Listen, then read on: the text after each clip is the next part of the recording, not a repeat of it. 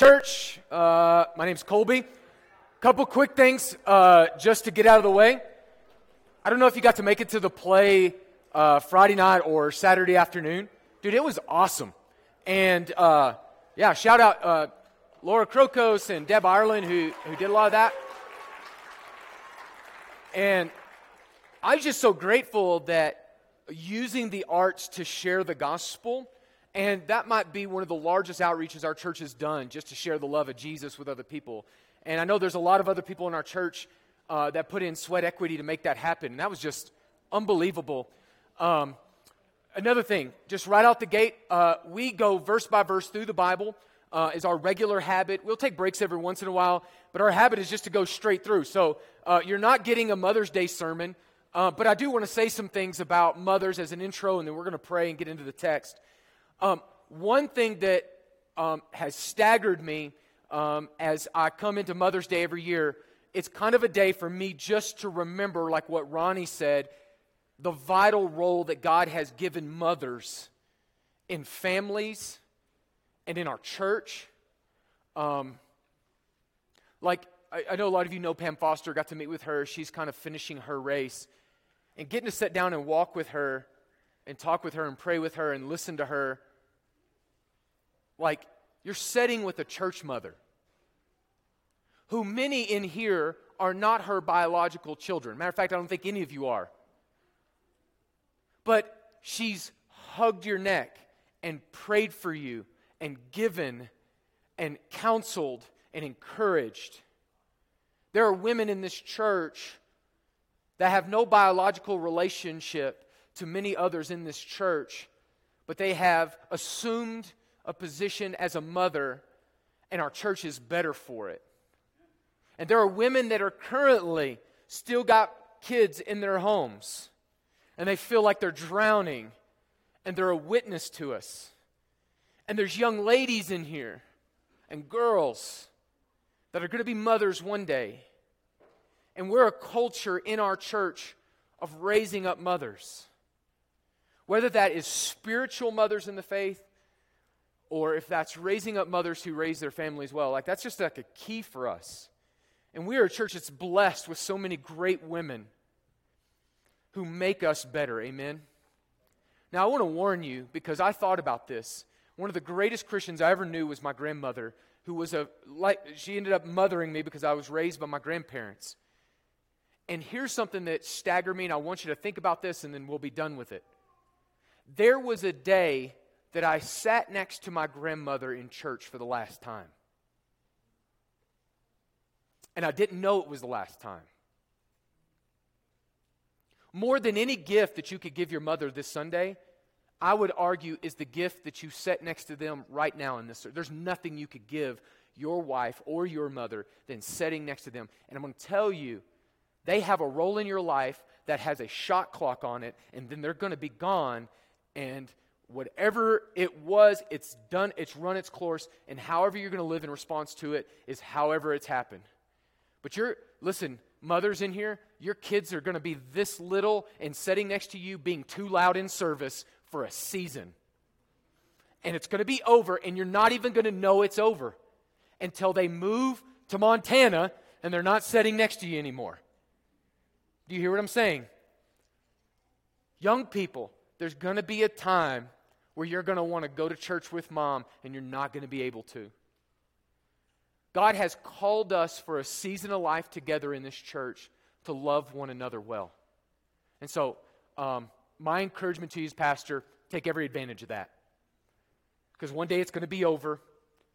And I just pray that with the days that you have, that you cherish it and that you exalt God through it and that you let the mothers in this church lead you to Christ the way that their heart longs to. And I know this day could be as painful for some to have wayward children or moms that have went to be with the Lord. And so let their witness do what it's supposed to do. Amen. Let's pray and then we'll get in the text. Dear Heavenly Father, we enter your courts with thanksgiving and your presence with praise. Praise is befitting of you because you created femininity and you created all mothers and what was lost in the fall and how they've been perverted and broken and messed up. God, you have redeemed motherhood in the cross of Christ. It's not about moms, it's about your glory, it's about your word, it's about your gospel. And so, Father, we come asking for you to become the pastor here today, that you would be rabbi, master, and teacher, and that Holy Spirit, you would come and enable our hearts to receive the good seed of the word.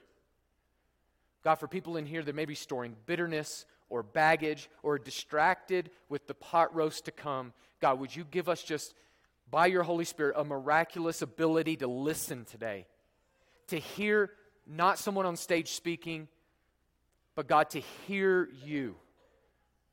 And so come, convict us of our sins and where we are hypocrites, guide us to the gospel that we might find forgiveness of sins and turn and praise your holy name.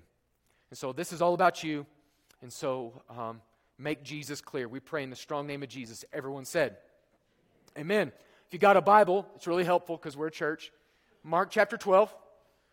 Uh, open your Bible there to what was read earlier at verse 38. As a bit of a jog, I want you just to reflect on the fact that there's connective tissue from where we've been with we had Jesus dealing with the solo scribe who came to Jesus with a good question and a good response. So we have a singular scribe who is not far from the kingdom of God and who is has a positive, if you will, interaction. Then we move to Jesus taking what is commonly taught by the scribes, which is not wrong. He's actually affirming that they're teaching something wrong. The, the issue he has with it is it's half true. What they say about the Son of David is true, but it, what the Bible teaches about Jesus as the Son of God is fuller than that. And so we have the good solo scribe picking up on the scribe's teachings, and now we're going to have Jesus warning us against particular kinds of scribes.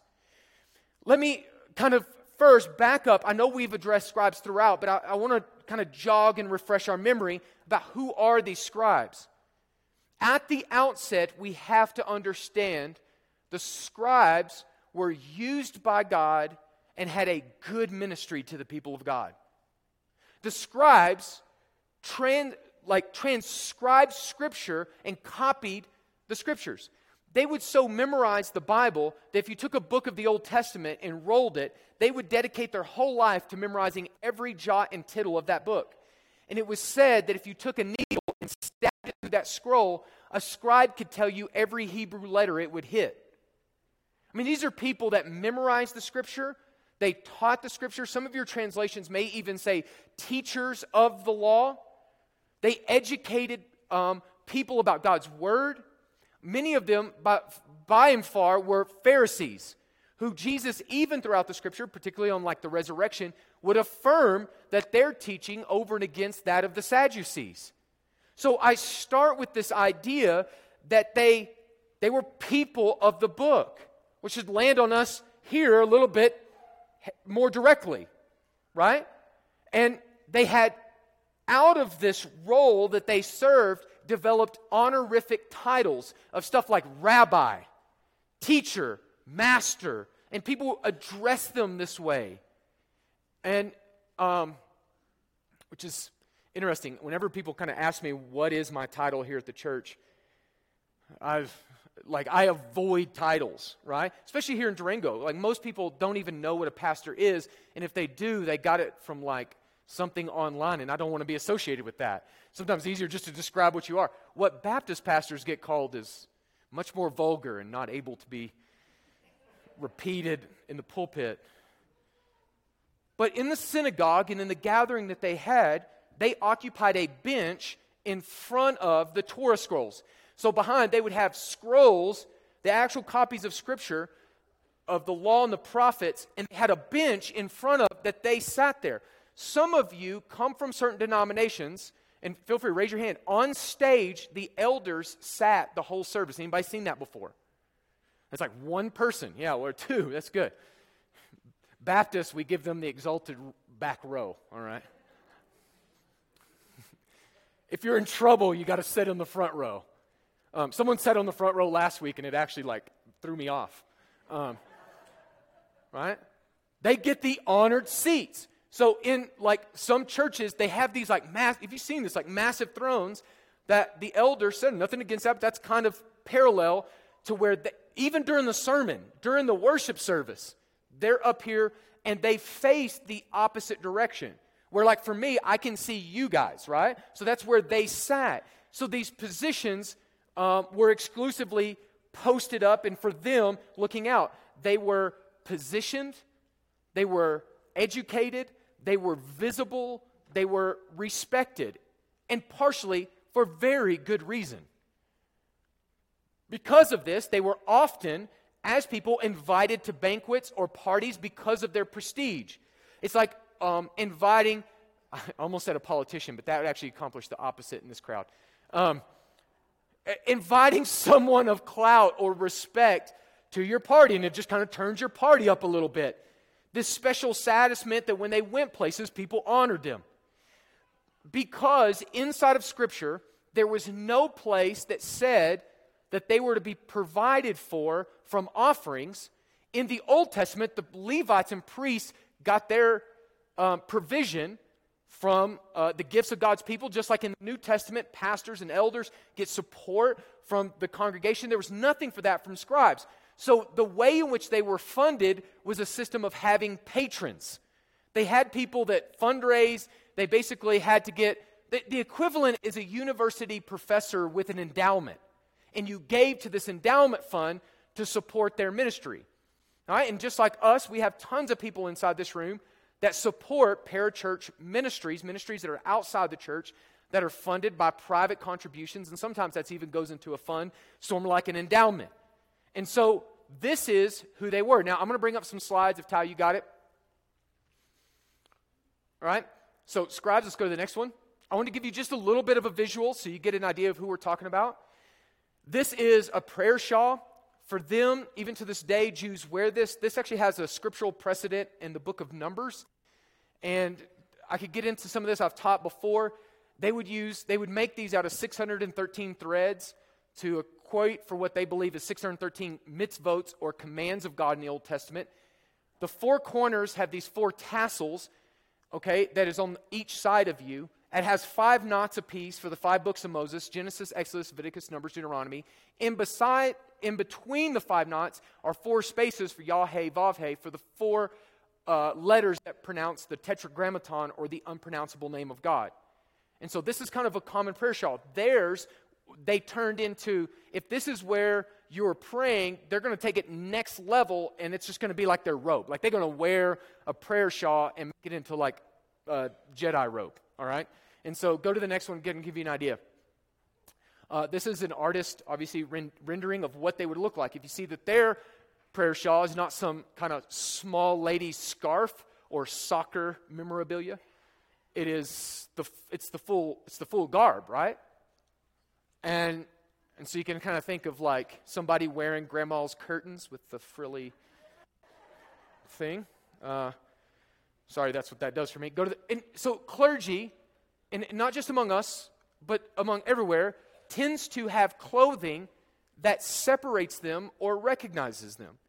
Right? So there, there, tends to be this thing, not only within Christianity or Judaism, but elsewhere. Go to the next one. So you can look at Hindus and some of the garb that they wear, particular cut- colors, um, particular robes that they wear. Um, there is this idea of projecting our righteousness inside of our clothing. Um, go to the next one. Uh, so this is Islam, uh, which some of you may be familiar with. And so, particular type of headgear, particular type of robe. Um, obviously, the burqa is, uh, you know, a staple of their religious identity outwardly. Um, and then, if you go to like Baptist, or well, let's go to the next one. I think it's Catholic. So you can get an idea of what the Pope wears on the left. That's the leader of the Roman Catholic Church. And then on the right is the patriarch, which is the leader of the Eastern Orthodox Church, who has a bit of a scuffle between Russia and Ukraine going on. And, um, and so they wear outwardly uh, clothing that does this. Now, in Baptist world, uh, this is a little bit closer to what we wear. So, um, and this is the expectation.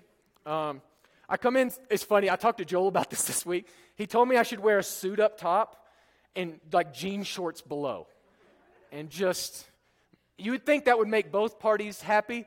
It actually makes both of them upset um, of what I get. Um, and so we, when I was a kid, I thought being poor meant I'd live in a van down by the river. Now in Durango, I hope I get wealthy enough one day to buy a van and live down by the. Let's get back to the Bible. Okay, so look at what Jesus says in verse 38. So pause this. In his teaching, he said, so somewhere in the middle of Jesus' main sermon, which we have part of it before, he takes a rabbit trail. And for all of the brothers that in this room that get to preach up here sometime this year, isn't this encouraging that Jesus takes a rabbit trail? This is our verse, all right? Right? Holy ordained rabbit trail. The problem with our rabbit trails, they're not holy ordained and there's no rabbit at the end, all right? But Jesus kind of takes a rabbit trail in his teaching somewhere. He says, Beware, avoid, resist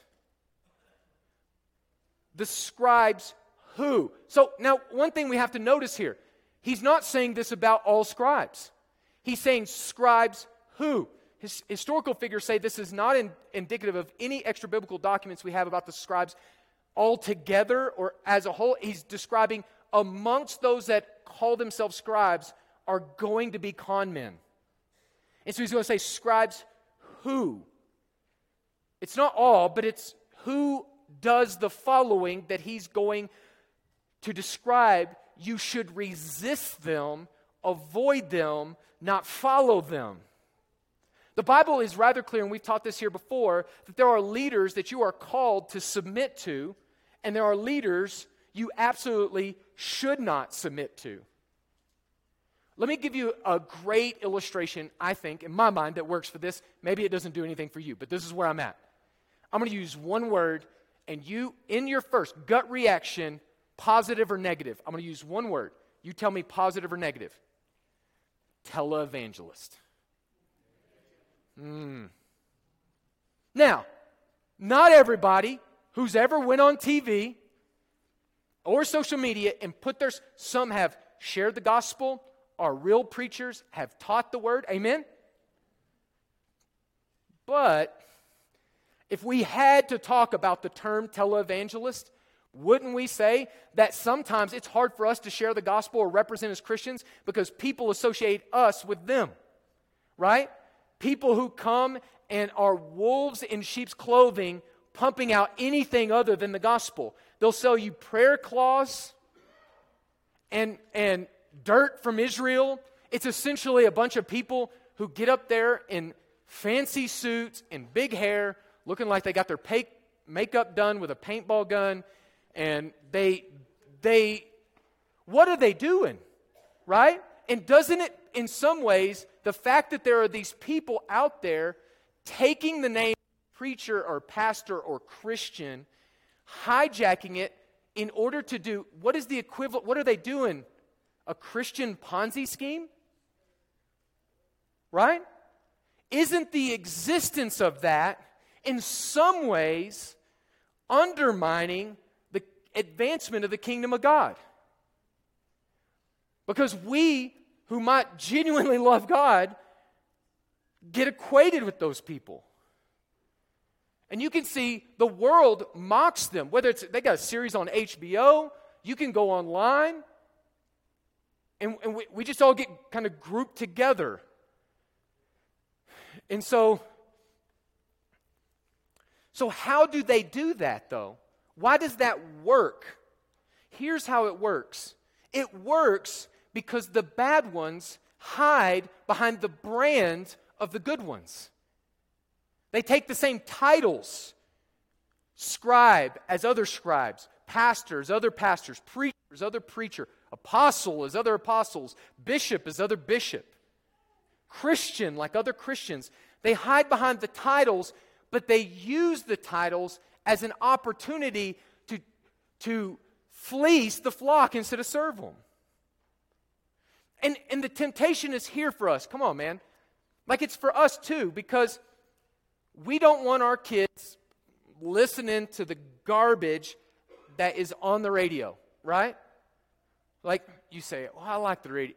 listen, just take whatever genre you don't like. If you like country and you hate hip hop, you don't want them listening to the Cardi B, all right? Like whatever. And if you love hip hop, you don't want them listening to Florida Georgia Line, all right?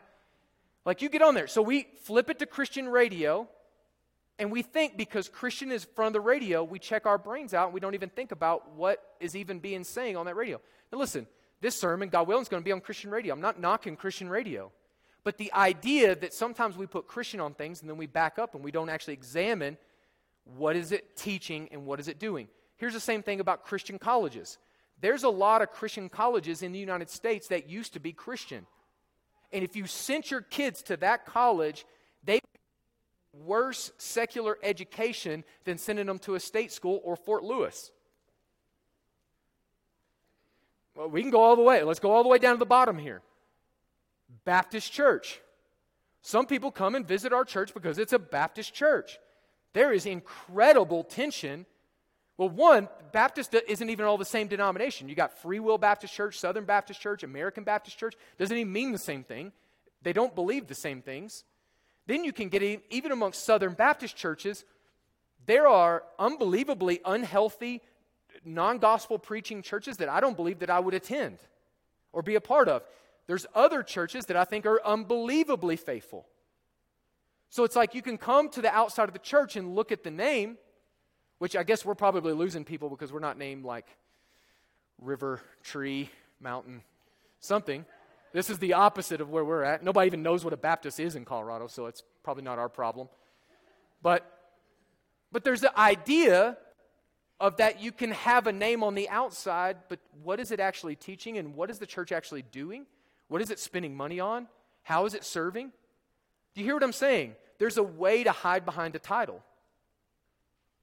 And so that's how they do this. So here's what I would, I, I would say is maybe something we got to come to grips with. You realize Jesus is wearing robes, right? They strip him of it. They wear robes, Jesus wears robes. They teach, Jesus taught. I mean, even this lesson is a part of his mobile classroom. They called him rabbi, they called them rabbi. Call him master, they call them master. They call Jesus even more than that. Jesus fits these things. The difference is what do they preach and what do they do? Do you see that distinction? What do they preach and what do they do? One apologetic, I don't know why I've been talking about Islam for like three weeks straight, but bear with me. One apologetic is I've lived in Muslim countries, and I really miss getting to share the gospel and working with Muslims. One of the things that they talk about is like Muhammad is the true prophet. And then they want to compare them to him to Jesus and say Jesus is also a prophet. And I say, okay, let's walk with that for a minute. Let's back into that. Let's dig into that. If Muhammad is a prophet, the Hadith, which is an authoritative commentary on the Quran, says that he cut off the head of 800 Jews personally, that he raided caravans along the incense road, that he took sex slaves to himself, of which some he married that were adolescents, right? And that he preached in the Quran that he did not know the way to God, but actually in the Quran it says that Jesus knows the way to God. And even in the Quran it says that he himself didn't know if he would go to heaven or not. Muhammad says that. Jesus, on the other hand, says, I am the way to God. I am the way to God. I am the way, the truth, the life. Jesus didn't go out and slaughter all of his enemies, he laid down his life for them. Enemies like you. Right? Jesus did, I, I don't know if you've read the New Testament, he didn't take sex slaves. So here's my thing riddle me this, Batman.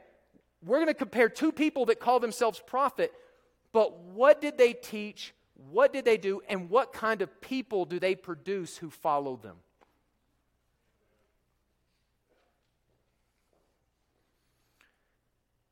It's these scribes who do certain things. They do these particular things that are here in Scripture. And so let's sink into what, what these things are. They do these things. Let's look at them. Who, like, um, they're, they're getting at a desire, a joy word here with this word like. In Luke chapter 20, which is a parallel account of this, he, he uses the word love. So they love to walk around in long robes and they like or love greetings in the marketplaces.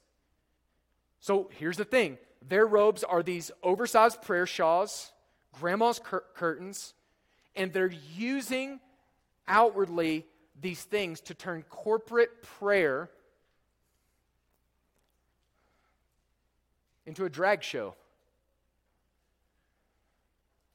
They're turning corporate prayer in a run, into a runway event, into a spectacle.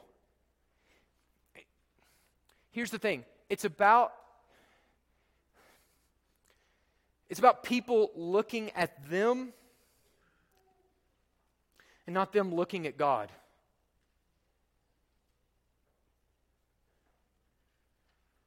And, and I would argue, just to be clear, every one of us have sinned in this way, have we not?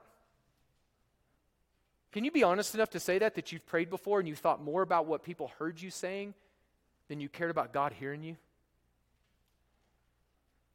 This hypocrisy is not exclusive to all the other people that meet at another church somewhere else. This is, this is a temptation and a sin for us. It's, it's Genesis fig leaves. When they take the robes and they try to cover themselves, they fabricate something all the way to long prayer shawl, ro- these robes that they're wearing. Between the fig leaves and the robes, they're just different fashion statements we use to run from God, to hide from God.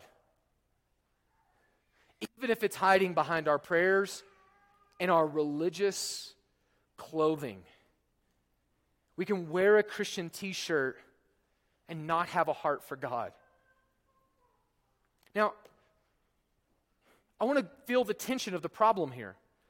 One of the problems here is it's God who saw the fig leaves, slaughtered the animal. Come on, Bible knowing Christians. Slaughtered the animals and clothed humans. Like, like it's a God ordained thing in the Old Testament that is a witness looking forward to the gospel and to Jesus. And I don't know about you, but I'm thankful that you wore clothes. Some of you, I'm real thankful. All right? Like I'm glad you're wearing clothes here. It's not let's can we say it this way? Wearing clothes, I, maybe if there's only one statement we're going to agree on today, wearing clothes is not wrong. I know we're in Durango, so I mean I can't expect too much. Right? And like I'm thankful for this. And there's even more of this. Have you ever bought clothes that actually fit? Like you got a favorite t shirt and it just feels good because it fits? And we even say these things in sports like look good, play good, you know what I'm saying? Or dress up, think up, right? Or even in church, you got to wear your Sunday's best, right? And is, is that all necessarily wrong? No, I, I don't think so. And I think everybody here made a decision if you wearing business slacks today, or you know, all hat, no cattle, you're wearing Wrangl- Wranglers here today, or anybody remember JNCOs? Or skinny jeans? Nobody wears acid wash, but I'm calling it. It's the next thing. All right? A little acid wash. Anybody somebody in here's wore Rockies before and doesn't want nobody to know. For my older saints in here, some of y'all have bell bottoms. Skinny jeans up top, JNCOs on the bottom. Right? Now there's like this trend of like high waist girl pants that like go up to the base. It's like Steve Urkel pants that go like everybody here made a decision about the clothes you put on. Right?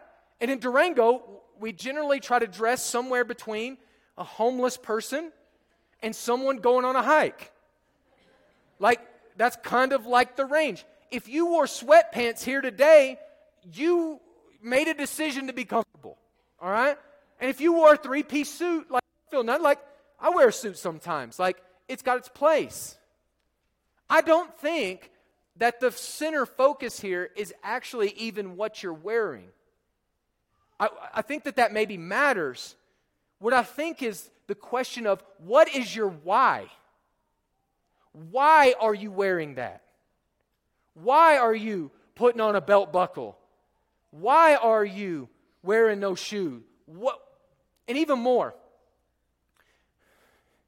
what is that doing to your heart?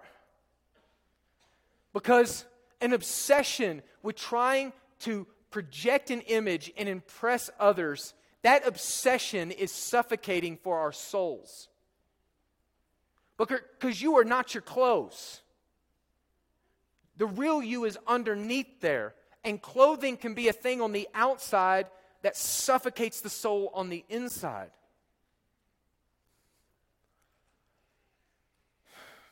Christians, I, have I've said this before, our clothes, while being a witness to the gospel looking forward, are really for us cultural camo. It's cultural camo, so we can blend in our mission field and not get hung up on looking in such a way that people focus more on the outside of us than the message that we share about Jesus. Do you hear me? In, in, in, France, they have less clothes than Americans, but they're all nicer clothes. When I lived in France, I dressed nicer. Because when you go there, people expect you, they never understand Americans wearing sweatpants on the planes. They don't. And if you dress like that, it would be a stumbling block. Just the same way, sometimes if you wear a tie in Durango, it's a stumbling block. But you put on a vest like you're about to hike, people are like, this is one of us. Right? If you go to Africa, you ain't going to wear the same stuff maybe that you wear here or India. Who cares about clothes? It's cultural camo. The message you carry on the inside is more important than the clothes you wear on the outside. So, says that they love this though. It's that they don't love the message, they don't love the soul, they don't love what's unseen, they love what's on the outside. They like this. Look at what else they like. Where they love, they walk around in long robes and they like greetings in the marketplaces. Now, wait a minute. I like hamsters are here. I love supporting people that are in our church that are my friends that have businesses. You know, I have a buddy that has a haircut spot. Like, that's where I go get my haircut because he's one of those. I like going to places where people know me. How about this? I would argue we have the longest meet and greet of any church in the nation. Right? We ain't winning it much, but that's what we got. All right? I love that. I love looking out in our church and it being difficult to get you to sit down because our church here gathering together is so warm. Don't you love that? Like, I love that you greet one another. It's better than you despising one another if I had to choose between the two. Right? I love that. How, I, I, like, I like going to Walmart and seeing one person I know. It gets up to 20, and I'm on the other side of this thing. Right? Come on now. We, if you walk up to a high school game and you have to sit on the opposing stands and they're booing the game, but you're walking up trying to find a seat where there's no seats and they start booing, doesn't it feel terrible to be the alien and the foreigner?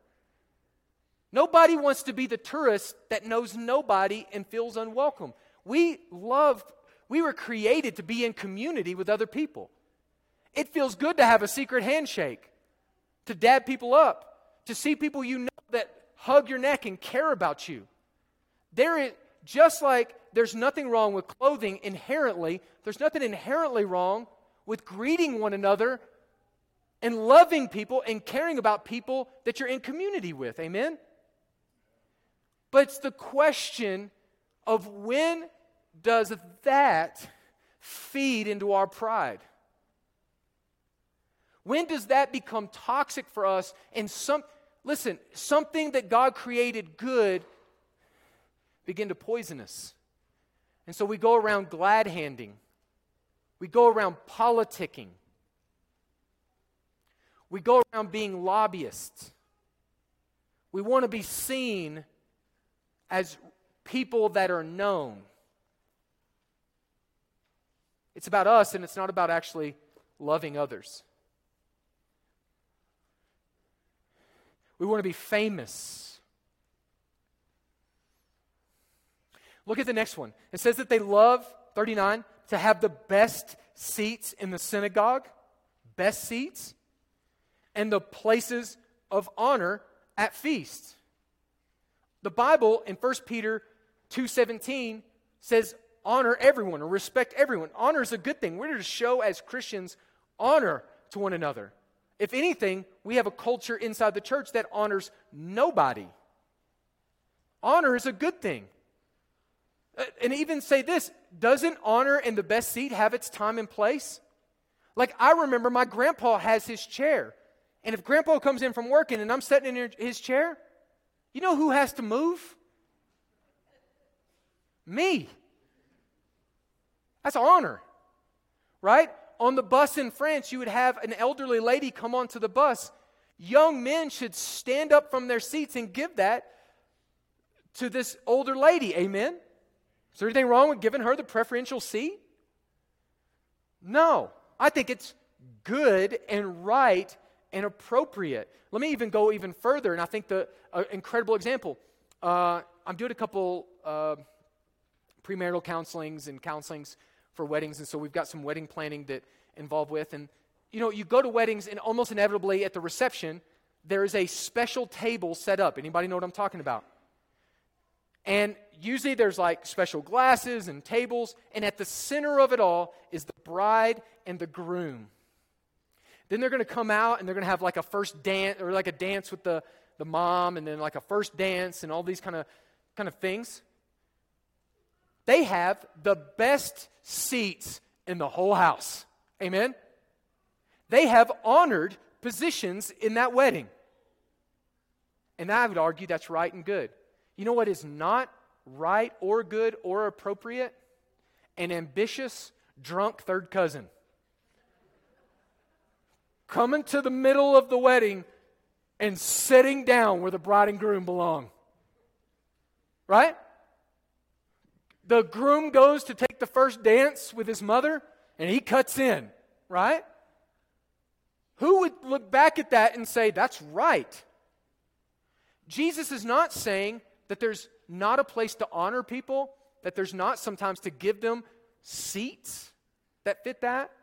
It's, it's 100% appropriate. And the Bible teaches that. What he's talking about is how we can have an addiction and an ambition that everywhere we go, we need people to honor us. That we want to be the center of attention. We want people to know us. Right? It's what does that honor do to us? If you can stay married in this church 60 years, goodness gracious, we want to honor you. Right? Ain't nothing wrong with that.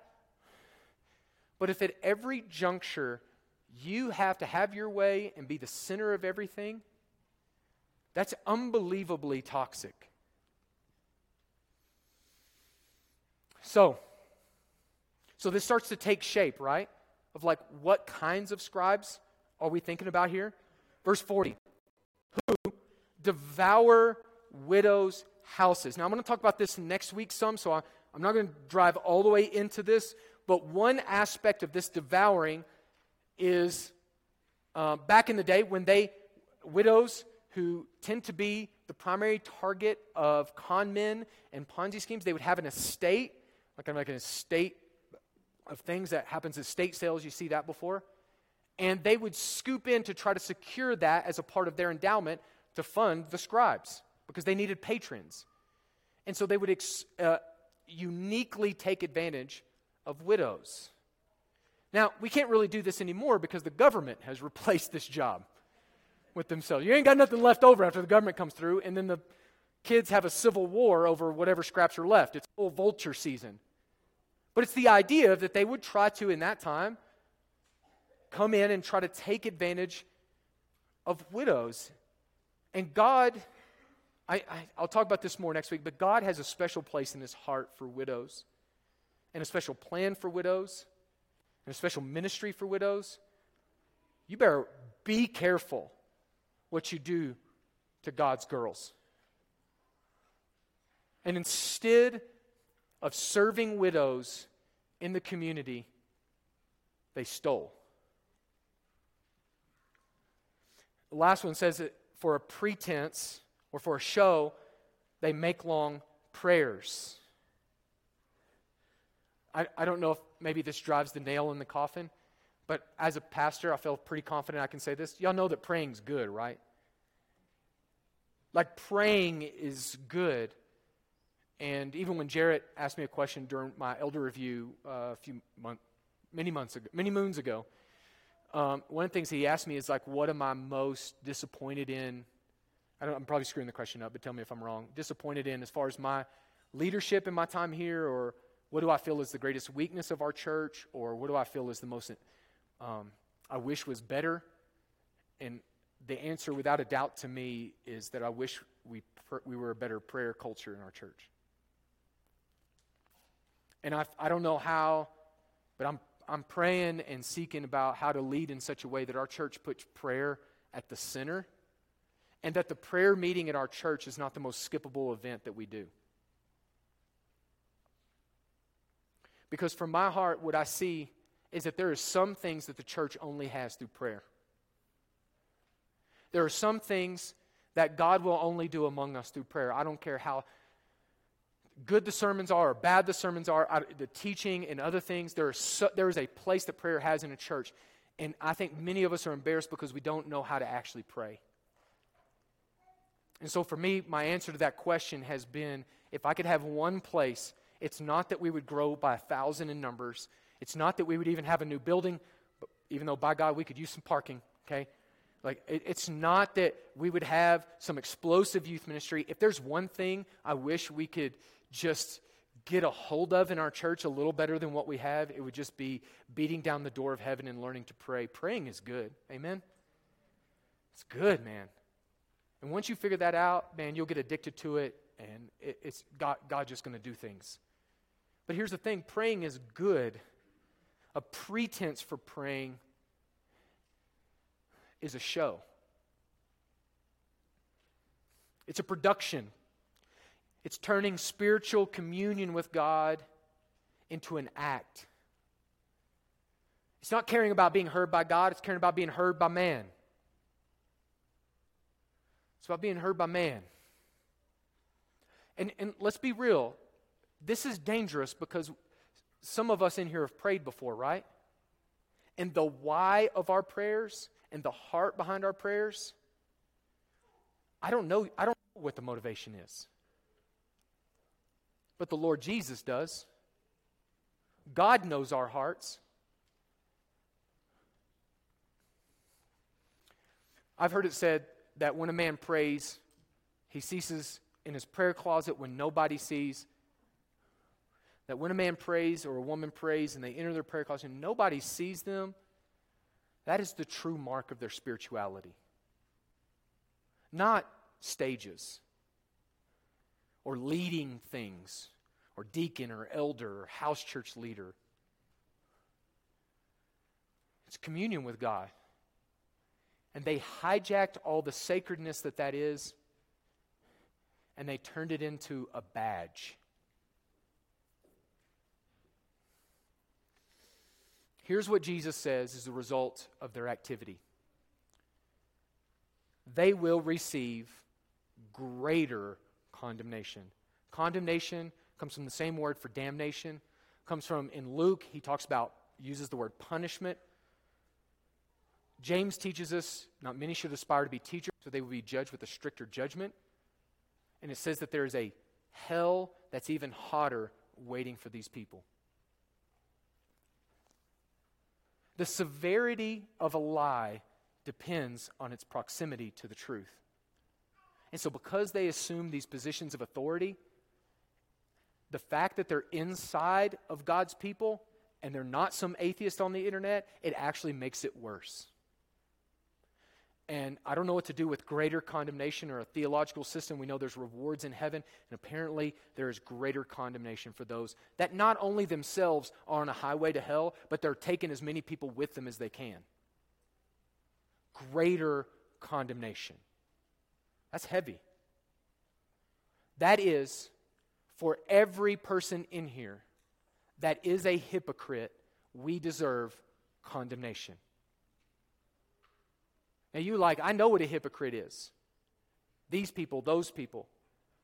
The difference in Christianity is, is that Christianity says we all, at one time of our life, and at different spaces in our lives, we're all hypocrites. We affirm one thing with our mouth, and we do another in our life.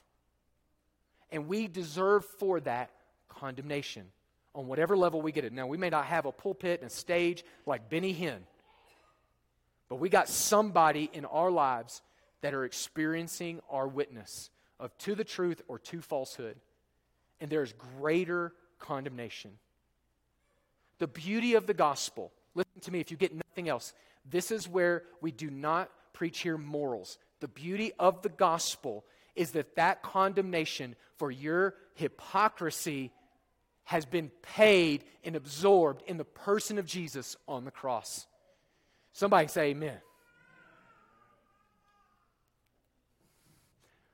Where you have fronted as one thing and been another, that condemnation that you rightly, that hell that you rightly deserve, the Father poured out on the Son. He nailed it there, taking away your penalty and your sin and your condemnation, that you might be a new creation and walk away free, no matter what anybody else says about you. Romans 8:31 says, "Now therefore for those that are in Christ Jesus there is no condemnation."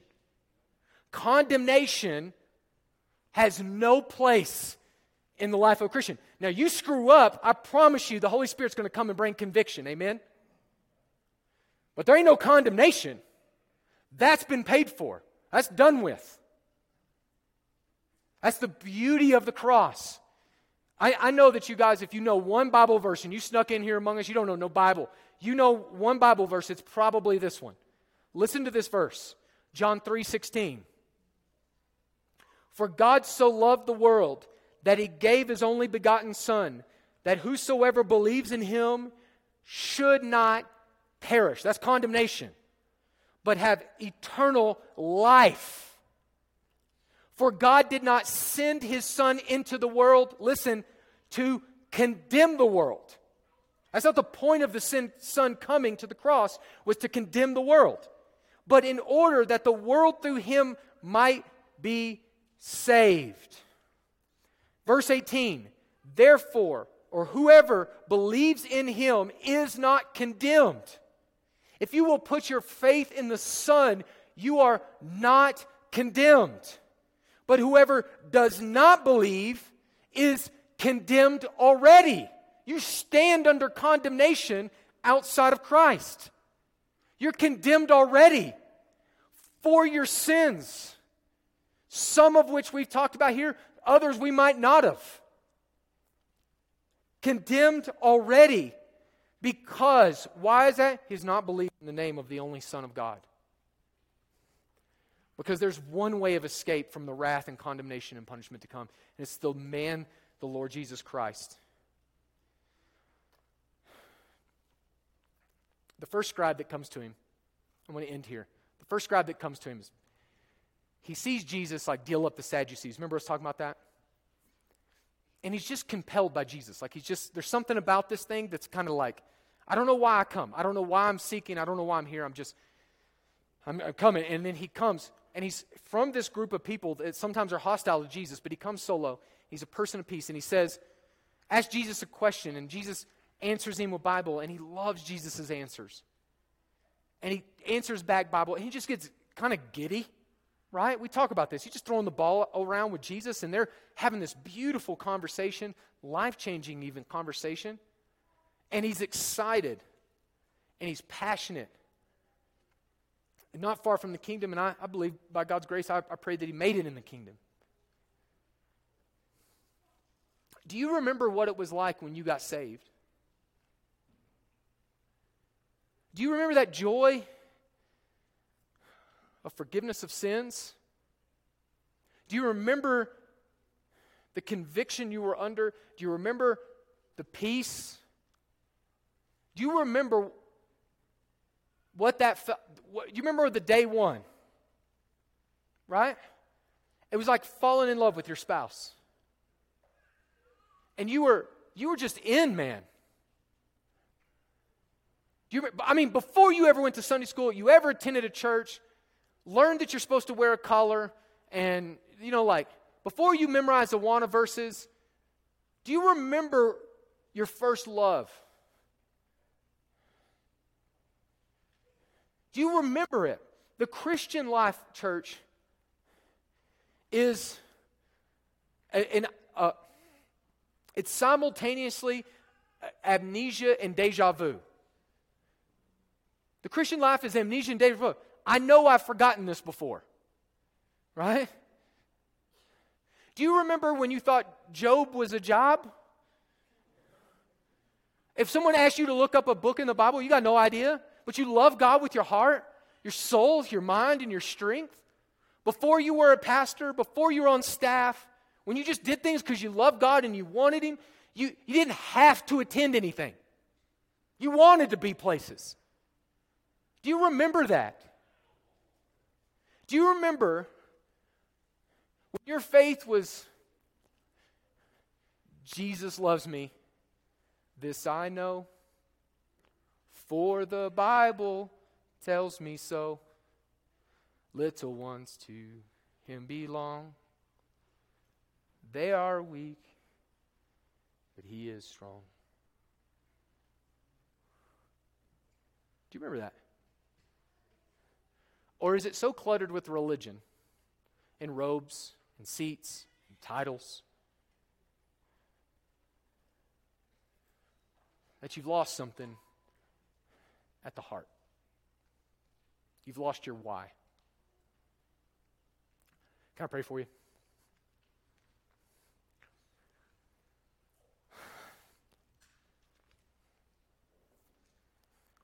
If you're here today and he's not your teacher, he's not your rabbi, he's not your master, and he's not your Lord, the Bible says we have time afforded to us to make a decision about who Jesus is. Is he a teacher like all the rest of the scribes, or is he different? Is he able to be ignored, or is he our Lord? Whoever confesses with their mouth that Jesus is Lord and believes in their heart that God raised him from the dead will be saved. And if that's you here today, I want to with all that's in me, beg you to repent of sin and turn and trust the Lord with all your heart. I'm telling you, it's the best decision I ever made. And there's a lot of other people in here too. If you're a Christian in here, my brothers and sisters who've jumped in with us, and you've lost a little bit of your why, and it's a little bit too much formality, and it's a little bit too much your title, and it's a little bit too much about money or who will see you or glad handing or seats or honor or any of the other mess that we can make it about. Can I love you enough to ask you to repent? To repent of your hypocrisy and repent of making it about anything other than truly about God.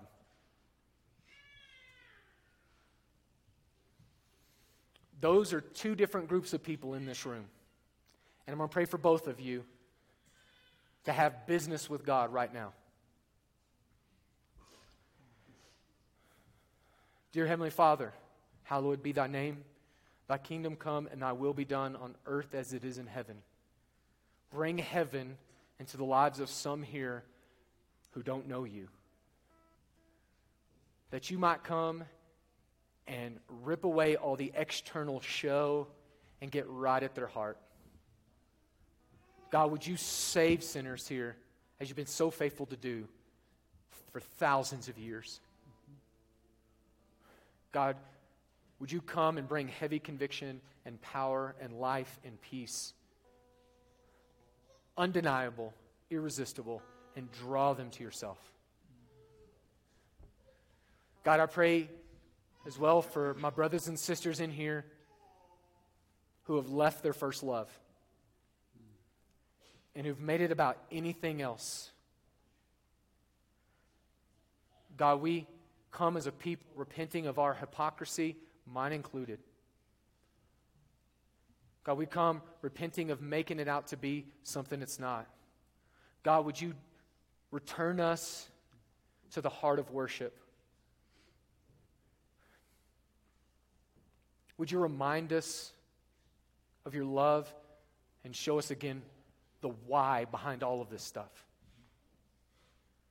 God, help us to discover you again. We pray in the strong name of Jesus. Everyone said, Amen. Would you stand and respond in worship? Amen. Uh, now for a benediction. May the good things that God gives you lead you to worship Him and not run from Him. Amen? Cool. Appreciate you guys. Love you. See you next week.